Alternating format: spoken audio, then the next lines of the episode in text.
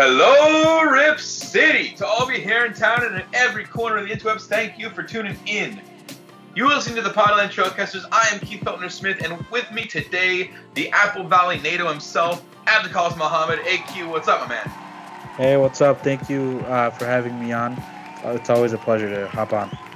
Always good to have you, man. And you, you, bring such a nice, calm vibe in here. I can stop yelling right off the. See, I, I, try and come in. I gotta come in with the energy. You know, oh, let's go, let's get up on this. Uh, and and you bring us right back to center. I like it. See, it's a good balance. I think we can make this work. So we may have a good balance going. We can we have a good balance starting here, but. There's been a, a someone who has had a bit of a imbalance. I think is maybe the best way to put this. Let's just start out with the hot hot topic from this last week. It's been a little over a week since we recorded last. Uh, a lot has happened one of the most inflammatory of which would be Meyers Leonard uh, throwing out some anti-Semitic slurs during a Call of Duty match. I, we do not need to go into detail on any of this, but let's hit on it real quick. Wow, I don't know. Uh, I don't even. I don't even really know where to begin. This guy. This is obviously not the first time he said it. He throws out a really poor apology, uh, where it just it ends up I mean, honestly, the apology almost made it worse. Saying that you don't know what this word means, as if somehow that excuses using it in in uh, out of context uh, during a video game for trash talk. It was obviously something like you could hear if you heard the recording. He obviously kind of took a pause and thinks, okay, what can I say that's offensive? You know, so that he he's not going for he's not going to to be civil here, and he went way too far. The league has fined him. He is suspended, I think, from uh, Miami Heat for a week. And a quick update on that Meyers Leonard and a future second round pick have now been traded to Oklahoma City Thunder for Trevor Ariza, two former Blazers in the move, one going each direction, but not a lot of value for either one. Which is, uh, honestly, the, the 50,000 K fine is essentially all Adam Silver is going to do to anyone at this point. James Harden got 50,000 fine for uh, everything he did early in the season, like, you know, ditching his team, trying to get out of Houston. Uh, everything that's that out there that gets fined seems like it's about fifty thousand dollars, and that I guess that's the cap for it. But the week suspension is something at least. Uh, that's those are games that he missed, game checks that he missed, and beyond that, I, one conversation that we've kind of been having, at least in the studio, uh, off air, has just been this dude Meyers was he was one of these guys that would say, "I want to stand for the flag instead of kneeling, but I'm still here for unity."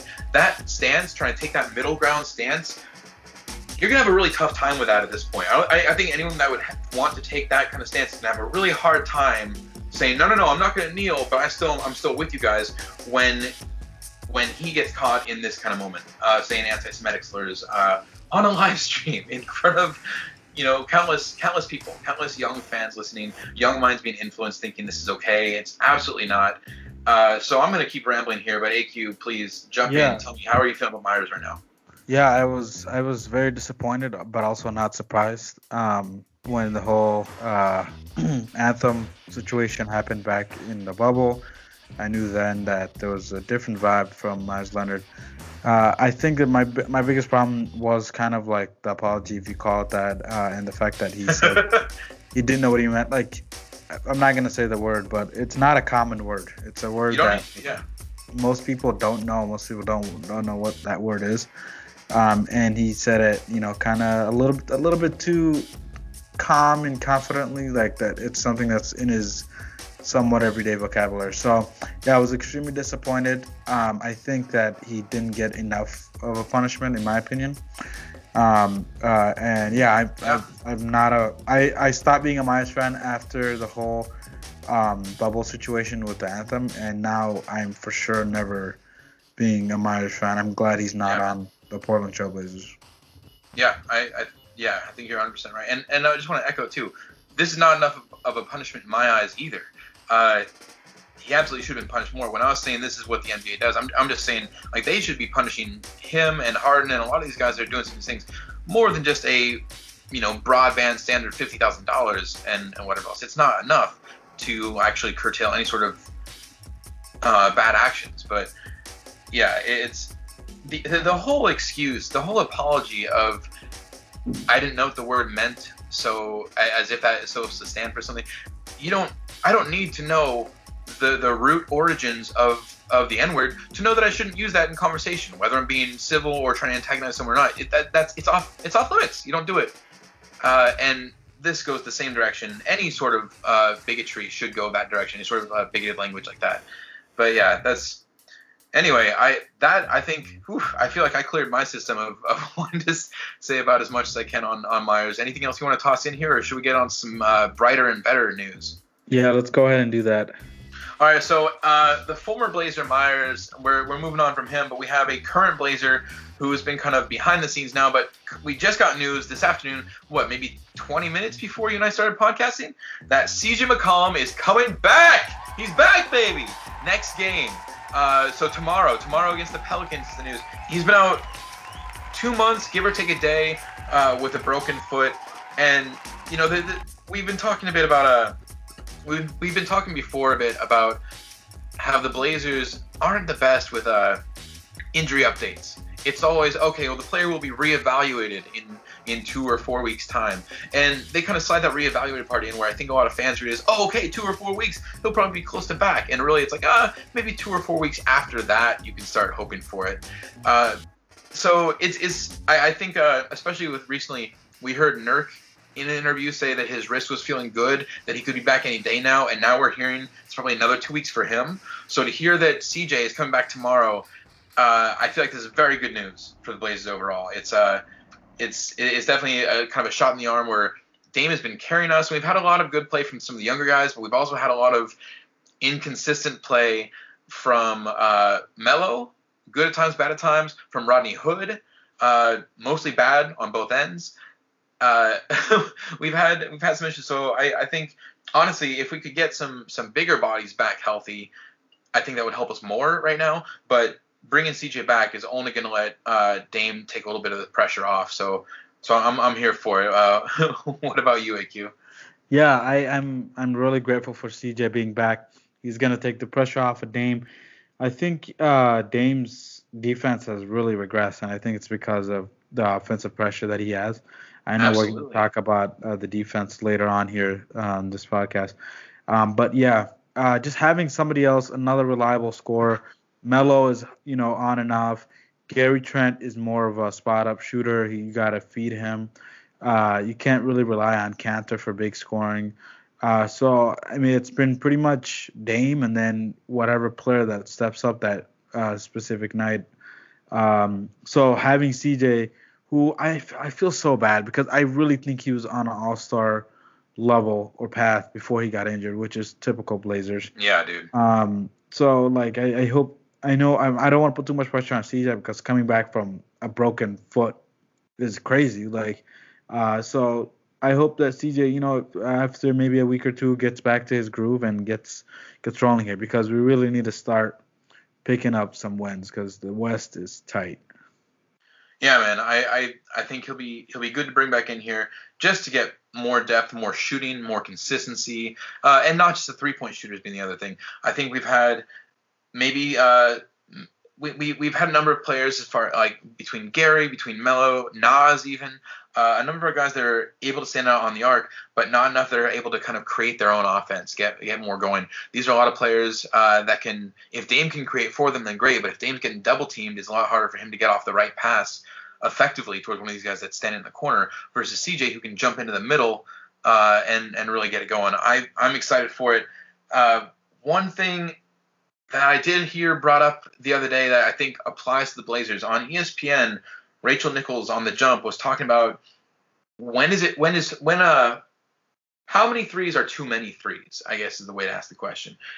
Uh, how many threes are too many threes?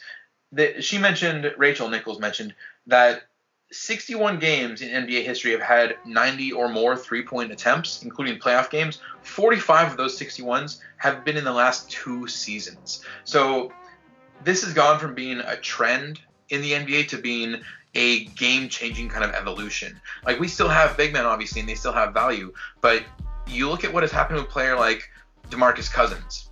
Uh, he is a super talented big man, but his value at this point is is I mean, just basement level. Like, I, am not saying that old big men are, are falling off the same way. Obviously, you're seeing Embiid and Jokic and uh, and hopefully Nurkic when he comes back putting up good production, good numbers still. But if you're not stretching the floor, if you're not able to hit at a good clip from outside, just because that that value of you know three being more than two, 50% more, uh, it's it seems like it's it's hard to really uh, find a spot in the NBA. Uh, and I wonder what's gonna happen going forward. I mentioned that 45 of those 61 games with 90 plus threes have been the last two seasons. They also mentioned on the jump the three point attempt represented uh, almost 40%, 39.4% of all field goals attempted this season. Wow. That's 61% up from 2012. So almost like uh, when when Dame came into the NBA, so almost a decade ago, nine years ago, 61% more threes are being attempted overall. I mean, at a certain point, it, it sucks because you know when it's about winning, you got to follow the math. But at a certain point, when is this affecting basketball negatively? When, when is it getting to the point that we need to see some sort of restriction, some sort of regression on bringing the game back inside and making the players, uh, you know, move the ball around in a way that's not just on the arc? I mean, honestly, I don't see any problem with threes. Like, I think I think threes are fun. Um, I I I'm thinking like obviously I wasn't there, but like I wonder what people thought about uh, threes when it, when they were first kind of like created and the sh- and the NBA moved the three point line. Because I mean, if you were smart enough back then, you would think that hey, this is a smarter shot. It's more efficient if you're making more threes than twos. Um, it works out better for you. So I like that. I like that players like Dame and Steph are challenging everything that we've ever seen uh, from three point. And I, I do think eventually there's going to be a four point shot, which I'm totally fine. I'm totally want um, because the skills are there. Like, let's grow with the game. Oh my know, god, that'd be crazy. we sound like you know, we sound like uh, you know, old folks talking about back in the day, like. but back in the day, for me, was like this is back. This is my back of the day. Like you know, because I first started watching the NBA when you know Steve Nash and the Suns were doing their thing. You know. Yeah. Uh, my God. So like that's my NBA. You know, maybe for a lot of other folks, their NBA was Hakeem Olajuwon and Shaq and stuff. But for me, it was the Suns. It was the 2000, you know, nine Orlando Magic. You know, I was yep. 11 in 2009. Like yeah. that's my NBA right there. You know, so like kind of grow with the game. I'm, I'm with you, man. And look, I, you know, I nice connection. I didn't realize that we had here with Steve Nash and those Suns. Uh, I was in college I, I didn't really get into basketball as much at a younger age, but when I was in college, I had some friends that were really into it. I got into fantasy ball, and I was living in Phoenix. I lived down there when they had when the Suns had Nash, uh, Amar'e Stoudemire, uh, Grant Hill, Shawn Marion. Yeah, Marion as well, dude. Uh, yeah, before I went over to Mavericks, uh, that that that roster was a lot of fun, and that's what really got me into basketball. A couple of years later, I moved back up here. I had been into basketball before, but it was minor, and then I, I moved back up here to Portland after college, and just went deep in on Blazers, and the rest is history. Obviously, here we are. Uh, speaking of history, though, you mentioned the three point shot. It came around in the 79, 1979 1980 season. So we're talking 21 years ago at this point. Or sorry, uh, 41 years ago at this point. Um, yeah, we're talking 41 years ago that they brought the three point line into the NBA. That's almost a half century of this shot as far as the last time the NBA evolved. Like they brought in the three point shot at that point. Now we are almost 50 years later yeah, maybe we should be going to something else. What you brought up though, the four point shot, I don't know if I'm going that direction. I feel like what we need to do here is not space the floor out. Uh, look, the NBA is not going to widen the court, right? We're not going to do things. They're not going to do things that are going to take away seats from fans. Well, I guess maybe right now when we don't have fans in arenas, that might actually be more doable. But overall, what I want to see is some sort of move to encourage more inside play. Uh, and I don't want this just to be about you know big men getting fouls called for them. What can we do to make something inside more valuable? As far as you know, uh, guy, like bringing the game back inside the arc, uh, bringing some sort of value back to not just having the, the sharpshooter, uh, the sniper on the outside. I know somebody on uh, somebody on Twitter was talking about like putting a restriction on how many threes a team. Yeah, can I've heard that. Which I don't agree with that at all. Um, Honestly, start calling more fouls uh, inside, you know, the three point line. So uh, kind of making it a little bit maybe easier for the big man. Maybe that will be like, hey, it's now it's easier to go inside and you know get a get a foul call. Yeah, uh, but but that's that's tough. the frustrating part though, is because like I I want this to happen where we can move the game a little inside, or at least just away from being so three point line dominant. But yeah, if the only way you can do that is get more fouls called, that's not fun. I don't want I don't want to see more fouls called. I want to see the game like move with flow and cleaned up. And if a foul gets called, like be able to review it without people being like, oh, too many reviews. You know, like it just uh, it's yeah, I don't know. It's it's tough. I don't really know where to go from there. Right. Okay, well, let's leave that for another time then. We can't solve every NBA problem today, but we can certainly talk about more of them. Uh, something else that is interesting, we you know we're talking about moving the game inside. We've had some news about big men the Spurs are trading LaMarcus Aldridge, or they're trying to trade him. Otherwise, they will have to buy him out. Either way, LaMarcus is done with the Spurs. What does this mean for Portland, AQ? What does it mean uh, in your eyes as far as uh, should Blazers be looking to make a trade here? Should we be looking to move some pieces down there, or should we maybe looking like hoping, fingers crossed, that he uh, gets bought out and then is, enters the open market would come up here. Is he even someone that would fit in Portland right now? Do we want him on this roster? Does he help our problems, or is he just you know another piece that might give us more problems? Where are you at? Yeah, um, honestly, I would not trade for Lamarcus, but if he did end up getting bought out, I would be okay with signing him. I think depth is always needed, especially now. Our only reliable center has been Kanter because Nurkic and Giles have both been a little bit injury prone. Um, so yeah, I would love get Lamarcus. Um, you know, get some bench lineups uh, with him. You know, maybe Ant Simons, because uh, that's how Dame grew. Lamarcus helped Dame's game, um, yeah. playmaking and stuff, and Ant can be can become a much better playmaker. Um, but I would yeah, I would not trade for him. Um, if I were to make my dream trade, I always say this is uh, for the Blazers to have Draymond Green because he would be the perfect pick and roll partner for uh, for Dame. But that's never happening. Um, another trade I think would could be really nice is uh, a PJ Tucker. Uh, you know, very defensive minded forward. I think he could slide in right at the four, um, or you can play him with some, you know, him at the five lineups. And I know he's going for very small right now. Uh, from some Rockets fans I've talked to, they said that he's kind of declined. But I always say, you know, you can never look at a player when they're on a bad team because they might not be giving their best effort. And I do think PJ Tucker is effort there. He's always going to give you effort. Um, and if he's not, that means there's something wrong with your team. And obviously, right now, we know that, you know, the Rockets are one of the worst teams in the league.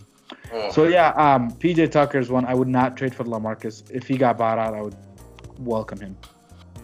Okay, that, I like the specification there. Yeah, LaMarcus, he's he's on the tail end, man. He he's getting old. He's not like Prime LaMarcus back when he uh, had been with the Blazers before.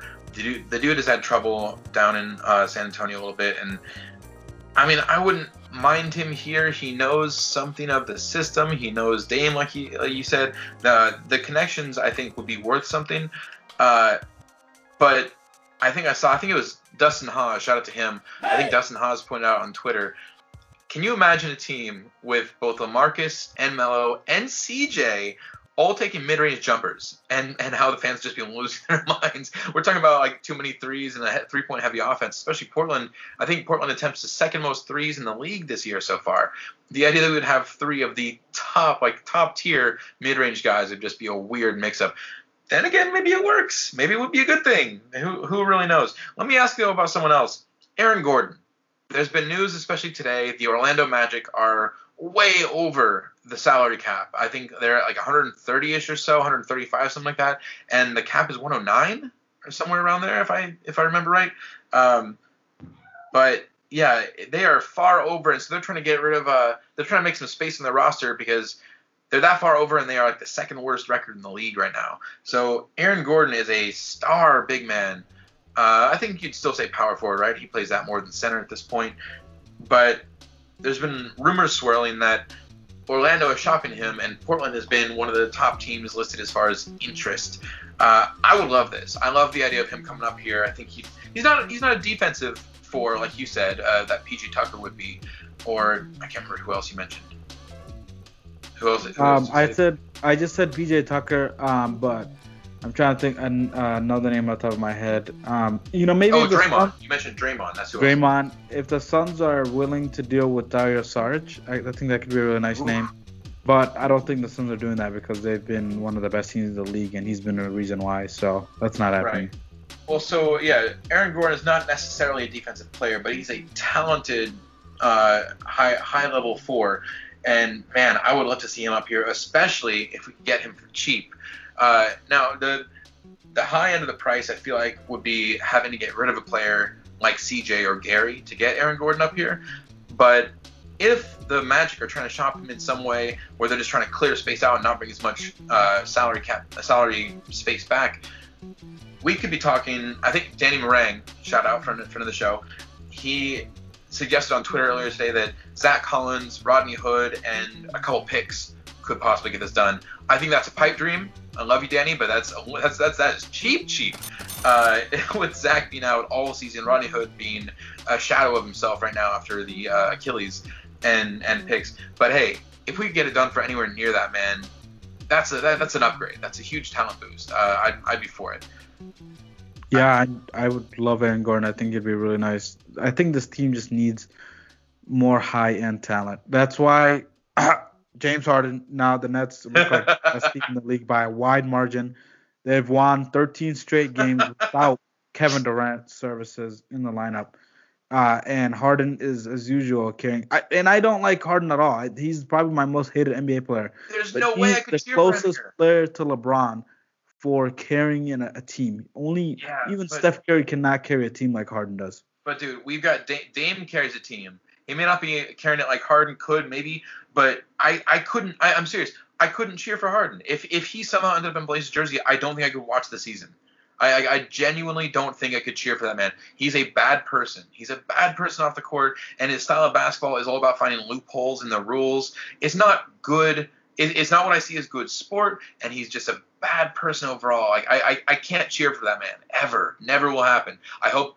Sorry, sorry, Kyrie and KD. Neither of them are really my favorite player either, so I'm not really apologizing. But I hope the Nets just crash and burn this year. I hope they fall apart because I don't want Harden to have any success. He's a bad person. Nets Lakers final. Who are you rooting for? Lakers. Oh, it hurts. Oh my God. I how could you make me say that so quickly and easily? But I mean, look, LeBron is my goat over MJ.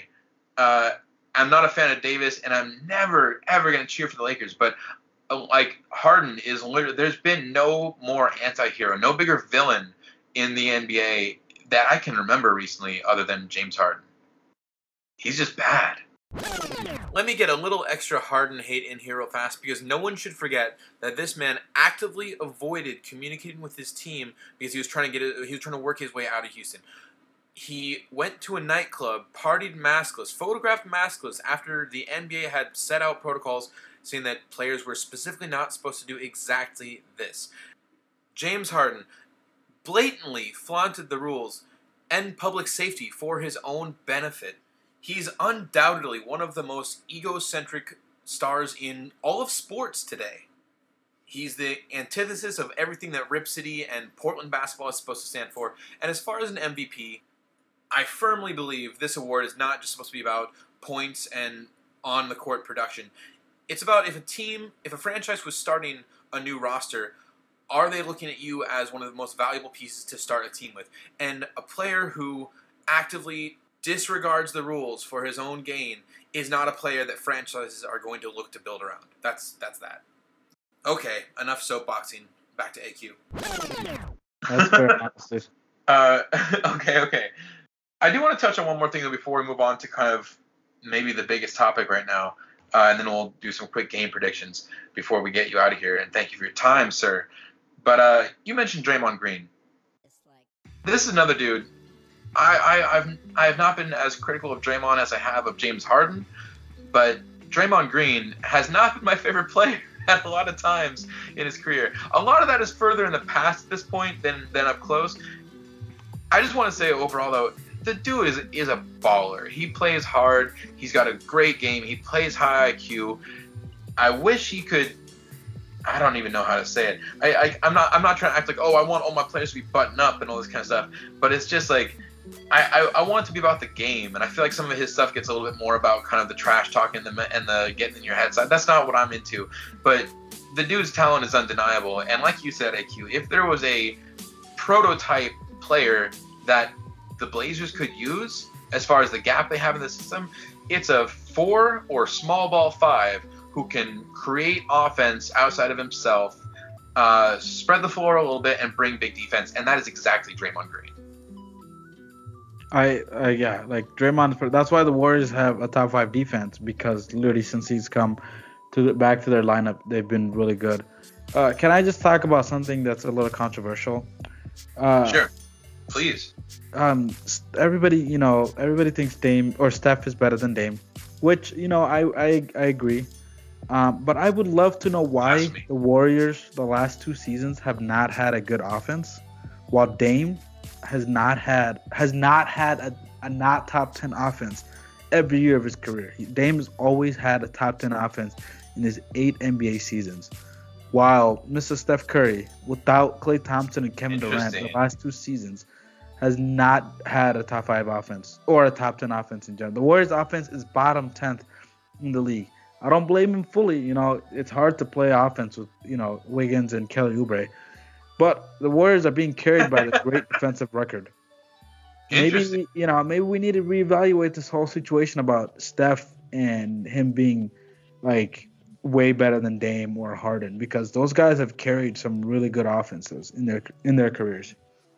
Wow, I, you know, bring in the fire, man. I think you make a great point. I, I think, I, I, to be fair, you started off with blasphemy, saying that Steph is definitely better than Dame. I'm not even going to go that far. I, I, I'm with you though that a lot of uh, the NBA audience looks at the, the threes and looks at the kind of the highlight shots Steph has had in the big games, in the NBA playoffs, in the finals, and thinks, oh, he like that all adds up to him being the best. I don't think it does. I think there are a lot of other factors. Like if if Dame Lillard had had, if CJ could shoot threes like Klay Thompson, he does a lot of great stuff. But if as far as like the fit next to Dame, if Dame had a shooter like Klay Thompson, uh, a four like Draymond, a four like Kevin Durant in there, I think we would be looking at some amazing Blazers seasons. Despite that, though, the Blazers have overachieved just year after year after year, and we can talk about that being Stotts and the way he uh, runs a three-point offense, the way he lets players create for themselves.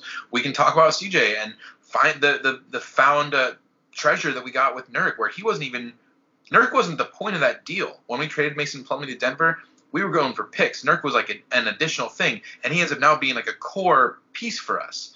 Uh, there's been a lot of good for us. Uh, but if yeah, if we had had the roster the Warriors had around Dame, I think that whole conversation could be flipped on its head real quick. So yeah, the I'm gonna I'm gonna ignore the Harden part that you added in there, but I'm gonna say Dame has done a great job leading these teams. Uh, and yeah, I, I, think he does deserve a little more credit than what he maybe gets from the the general NBA layman, I guess, as we could put it. Okay, so I kind of mentioned Stotts and the three point offense, and I was almost hoping that kind of poked at you where you were going to jump in on me there. But let's get straight to it. Um, you and I, AQ, were talking earlier about Terry Stotts uh, and, you know, the credit he gets versus how much blame should be given to him. Jason Quick just came up with an article today that you were telling me about. Uh, so take the lead on this. Uh, where are we at? Yeah, so uh, Jason Quick uh, wrote an article today on the Athletic, talking about how ownership and Terry Stotts are uh, not, you know, fully against each other, but uh, some sort of, you know, they're they're pretty uneven. Um, it's become a topic. Uh, the topic is that the Blazers' defense has been really poor this season. Um, I actually found yep. out that the Blazers' uh, defensive rating this year, which is 116 is the third worst rating in NBA history. No. Only behind oh God, so the 2018-19 Cavaliers and this season Sacramento Kings. Uh, and the the question so I'm reading off what Quick wrote. The question today rests somewhere between whether Stotts can teach defense or whether the players can play it. As the playoff race intensifies, so too does the criticism about Stotts' defense, which in his nine seasons in Portland has featured more average to poor seasons than good ones. So what I think about this, I, I think it is a really good question. Um, that the Blazers do have some really nice defensive players, like a Covington, uh, like a Jones. Um, but on the other side, you know, it's pretty hard to play defense when your center is Enes Kanter and yeah. Dame, who I love, but hasn't been giving the best effort this season defensively. Whether that's because he has more offensive uh, duties uh, not sure, but um, when you have below average defenders in a lot, in basically three out of your five starting positions, it's hard to play real defense. But the defense shouldn't be third worst in NBA history. Bad. There are teams worse than us that have better defenses. So with Terry Stotts overall, I do think we should evaluate Terry after the season, and if they do decide to, uh, you know, let let, let Terry go, I would not complain.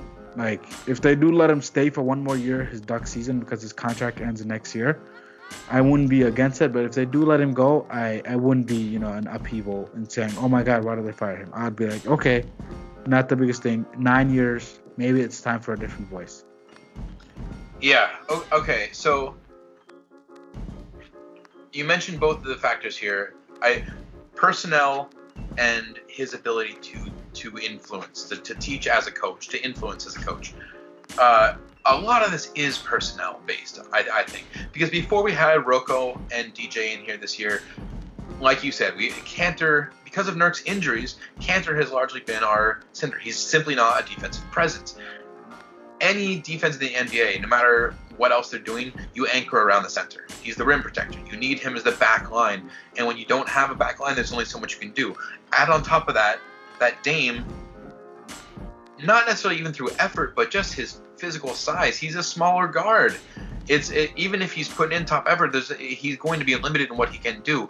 Add on top of those two things, again, before Rocco and DJ, the players that we're assembling around Dame and Nurk, as far as the, the two endpoints of a defensive scheme here, would be players like CJ, uh, another small guard who's offense, not defense. Uh, Melo coming in here is yes, a great veteran presence and three point shooter, can spread the floor, but not going to try on defense. Rodney Hood, especially post surgery, a shell of himself, not a defensive player even at his best moments. There's just not been a lot of defensive guys that we've that, that, that team has had on the roster. Okay, as much as that is a fact, defense is about effort. You, height and and size and all that kind of stuff. Yes, that's a factor, and those are those are gifts that you can't really train into someone. But reaction time, uh, or kind of like your what the reactions that your mind goes through, how quick you are to kind of hustle, effort, uh, the basic fundamentals like having hands up uh, and defensive positioning. Those are things that should be taught, can be taught, and should be taught by a competent coach. Stotts is a competent coach. He is uh, arguably top tier offensively. He helped the Mavericks get to the championship with Dirk. He was credited by Rick Carlisle for assembling a lot of that offense that Dirk uh, that, that they built around Dirk to get there. Um, does seem though in his nine years in Portland, a lot of his time has been more about almost letting the players do what they do best. And okay, we've got Dame. What he does best is three point shooting. You get other three point shooters out there, spread the floor, give give Dame as much room as possible. Great. But when we see Dame getting double teamed and there's not adjustments made. That blows your mind. When we see playoff ma- playoff series where a playoff series against the same team is all about adjustments. And so when you see Blazers do really well and the opponent adjusts and then we do nothing but try to do what we did before, that blows your mind. Uh, at a certain point, you do have to ask questions of why hasn't Stotts evolved? Like any player, a Dame down to the bottom man on the roster, any player out here that gets minutes, you expect to evolve his game, to add more to his game. Derrick Jones Jr., one of the things I loved about him this season, he came in here as a defensive wing and an athletic cutting wing. Not a three point shooter, but what he's been adding a three point shot. He's not the greatest, he's mid 30s, but he's on the ups, up the, uh, sorry, he's on the uptick. He's doing better even in the latter half of the season than the beginning half of the season. You got to expect the same from a coach. You have to have Stotts looking at what he's doing wrong or where his shortcomings are and trying to say, what can I do to be better about this? Whether that's adjusting his style or bringing in uh, an assistant coach uh, or associate coach, I guess what they want to call it now, uh, to aid the defensive end. We've also heard a lot of interviews where Stotts talks about, Dwight Jaynes in particular, shout out to him, co-worker over at NBC, uh, has questioned Stotts about accountability, making the players accountable for bad defense. And Stotts had a number of quotes saying that he doesn't believe in accountability, that he thinks coaching is about teaching and educating, but not about holding players accountable. I, we t- I think we talked about this before, AQ, uh, maybe a month or so back. I don't know how that works. I don't know how you can say you're a coach and not able to call out a player when they do something wrong. But yeah, somewhere in here, man, the defense has to change.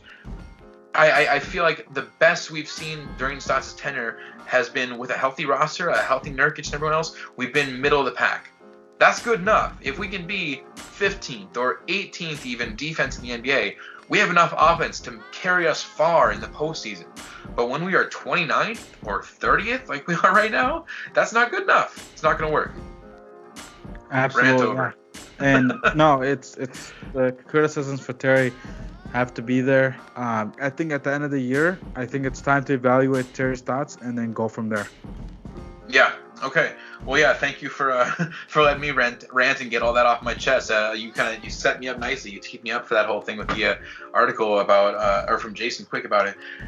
Man, yeah. I, and that really is the question of the of the day right now. Is uh, especially I think even uh, after the last game, after the game against the the second game against the Timberwolves, one of Dwight's questions for Terry was about okay, or maybe it was Aaron Fentress, I don't really know, but uh, okay, well you know the second half of the season has started and it hasn't really started well so far. Uh, it- you know, how do you feel? What's kind of your concern? And Stotts almost did blow it off, man. It, it seemed like he got a little defensive, bristle a little bit, and uh, didn't really want to, you know, consider the question. But I don't really know how far that's going to go. I don't know how far we can uh, kick the can down the road if the defense doesn't improve. Um, how how bad do you think it could affect us this season? Like right now, we're still in the middle of the playoff run. We're that fifth or sixth kind of slot. Uh, if we didn't improve our defense, obviously with Nurk coming back and CJ, but mostly Nurk uh, coming back here, that will help. But do you think we can get out of that bottom 20 to 30? Like, can we move up to at least the, that that mid range uh, in the NBA, like somewhere in the 10 to 20 slot? No, it's gonna be literally statistically impossible because we're we're like yeah. so ahead of the 30th ranked team or the 28th ranked team that it's literally just impossible. But even even you know at the end of the season we're like, oh look, the Blazers in the first half of the season were tw- 29th in defense, but second half were 14th or 17th or 18th. Right. Right. I would take that. You know, like it's improve on the Yeah. second half. What's happened has already happened. Uh, get your players to play with more effort. Um, let's get some wins going here because, as, as I said earlier, the West is tight. A loss like the Timberwolves lost last night, which was very disappointing when they had uh, a decent amount of players out. Um, that can come back to haunt you. The fortunate thing is that a lot of teams around us have been dropping points, uh, like the Spurs, or not dropping points, but dropping games. Uh, that was my my Premier League and soccer head getting into me. Uh, but uh, yeah, like you know, uh, dropping games. So we've been fortunate in that. But yeah, like get this defense better, get your healthy players back, and I think we can get up to as far as the fourth seed. I like it. I, I I could take fourth seed. It certainly is not what we hoped for this season, but when you have the injuries and everything else that's been going on, you get just you got to take what you get. Mhm. Uh, but yeah, I am I am curious. Like you said, we have seen seasons before where our defense started basement bottom, and then the second half, with a healthy roster, we you know there were points where fans could point or analysts could point to saying, oh look, the Blazers from you know let's say February to April were actually 15th or 17th in defense. Hey, hooray, we're not that bad after all. And I'm with you that that's something, but at a certain point like we like we're saying, Stotts is nine years in here, and we haven't seen kind of jumping to that next step defensively, which would take the Blazers to such a big next step. It's at a certain point that that's got to not be enough. You know, we need to see something concrete. I feel uh, to really feel good about it. But let's talk about the. You mentioned the, the Timberwolves games. We we split those two games this weekend. The first of three back-to-back sets, I guess. I'm not really sure how you'd refer to it uh, in the second half of the season here. But we played Timberwolves Saturday and Sunday. We beat them Saturday by four points. We lost Sunday by two. We have today off, and we will face the Pelicans tomorrow and Wednesday uh, in a similar fashion. Then after that, we will face the Mavericks uh, in a back-to-back set. We'll get to the Mavericks in a second, but how worried are you, AQ, about Timberwolves split, and how do you feel about the two Pelicans games coming up? Yeah, I think I what I think about every Blazers game. We can lose or win any game at any given night because of how bad the defense is.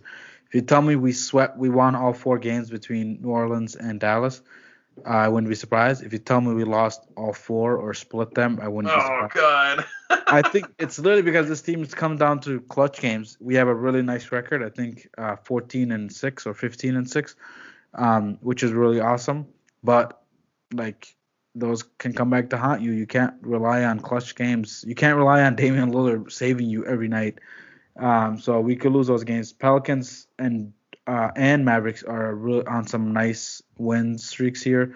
I think Pelicans just blew out uh, the Clippers yesterday. Yeah, yeah, it was crazy. So like, and those teams are kind of similar both to us. Like, you know, they're they're kind of I call them kind of the mediocre love boat. All of us here, uh, including San Antonio, uh, Denver, basically everybody that's not Utah uh, and the LA teams. We're all kind of in that same boat where anybody can beat anybody. The Warriors are in that boat. Um, you know, Memphis, uh, a couple other teams. Uh, I actually let me not disrespect the Suns. I'll put the Suns up in the the Jazz and Lakers Clippers uh, tier. Okay, okay. So yeah, there's those top four, and it's hard to argue with you on, on that one. It's weird to put the Suns up there because they've they've been in our spot for so long where they had some offensive power with no defense and just couldn't really put it together with all the young guns. But yeah, you mentioned uh, the Pelicans coming up here being similar to us.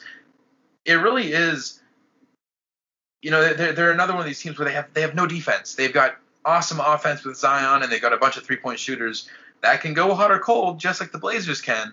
Uh, so maybe it comes down to that kind of you know Zion's reliable two pointers versus Dame's clutch three point play. The thing that I'm afraid of, also like you mentioned, sir, you genius, you, is that uh, Dame's clutch numbers, clutch numbers more than probably other basketball analytics, eventually are going to have to return to the mean. You know, like you you can only outperform expectations and outperform calculations so long before it starts to kind of average out. And I would hate to see uh, as much as the rest of the team's kind of you know been inconsistent, I would hate to see Dame kind of fall back to earth at a time where we had nothing else going for us yet. So hopefully CJ coming back uh, is a real boon for the roster tomorrow night, and you know gives us kind of some added relief and just uh, extra firepower and, and uh, that that New Orleans was not expecting. But other than that, I don't even want to try and predict the Mavericks games. That's it seems like it's too far away, and there's too many weird things that could happen between here and there. But uh, I'd say that's it for now, AQ unless you have anything else you wanted to add, uh, it's been good having you, and I appreciate just kind of the, the quick back and forth. I know you got to run. Yeah. No, no worries. Thanks for having me on. Um, it's it's it's always fun to talk Blazers basketball. Hopefully, we get some wins coming up here and um, get away from that. I, I do not want to do the play-in situation. I don't want to be in it. It was very Yes. stressful to be in it last year. So I really hope we don't get caught up with those teams. Yeah, keep us in that sixth slot or above, man. Well, we got plenty more games to get to before that happens too. But AQ, tell the fans where, tell the listeners where they can reach you at uh, if they want to reach out to you about some of your takes on uh, online. Yeah, On social uh, you can medias. Follow me at on Twitter at Abdicalis, A B D I Q A L I S. Um, I don't tweet a lot, but when I do, uh, I try to guarantee that it's something funny. So hop on. awesome, man. Cool. That does it for this week's Quick Hits with AQ. I really want to jump on and talk about the amazing, crazy, ugly win that we had over the Pelicans last night after uh, AQ and I recorded that bit. But man, I mean, we're gonna have to get this next week. There's just too much to talk about right now. But Dame scoring 50 points on only 20 shots, including game-winning free throws at the end, and all the other absurdities that happened. Blazers being down 17 points in the final six minutes. The crazy stats that have come out of that. We will get to all that, but it's really gonna have to wait for next week. So, in closing, your honorable listeners, that's it. That's our show. Thank you to AQ as always. Thank you, Odar, for these fat beats. And thank you, listeners, for a great listen. We hope you enjoy your Blazers, your Rip City basketball, and our latest episode. Thank you again, and please come back next week for the next edition of the Trailcasters.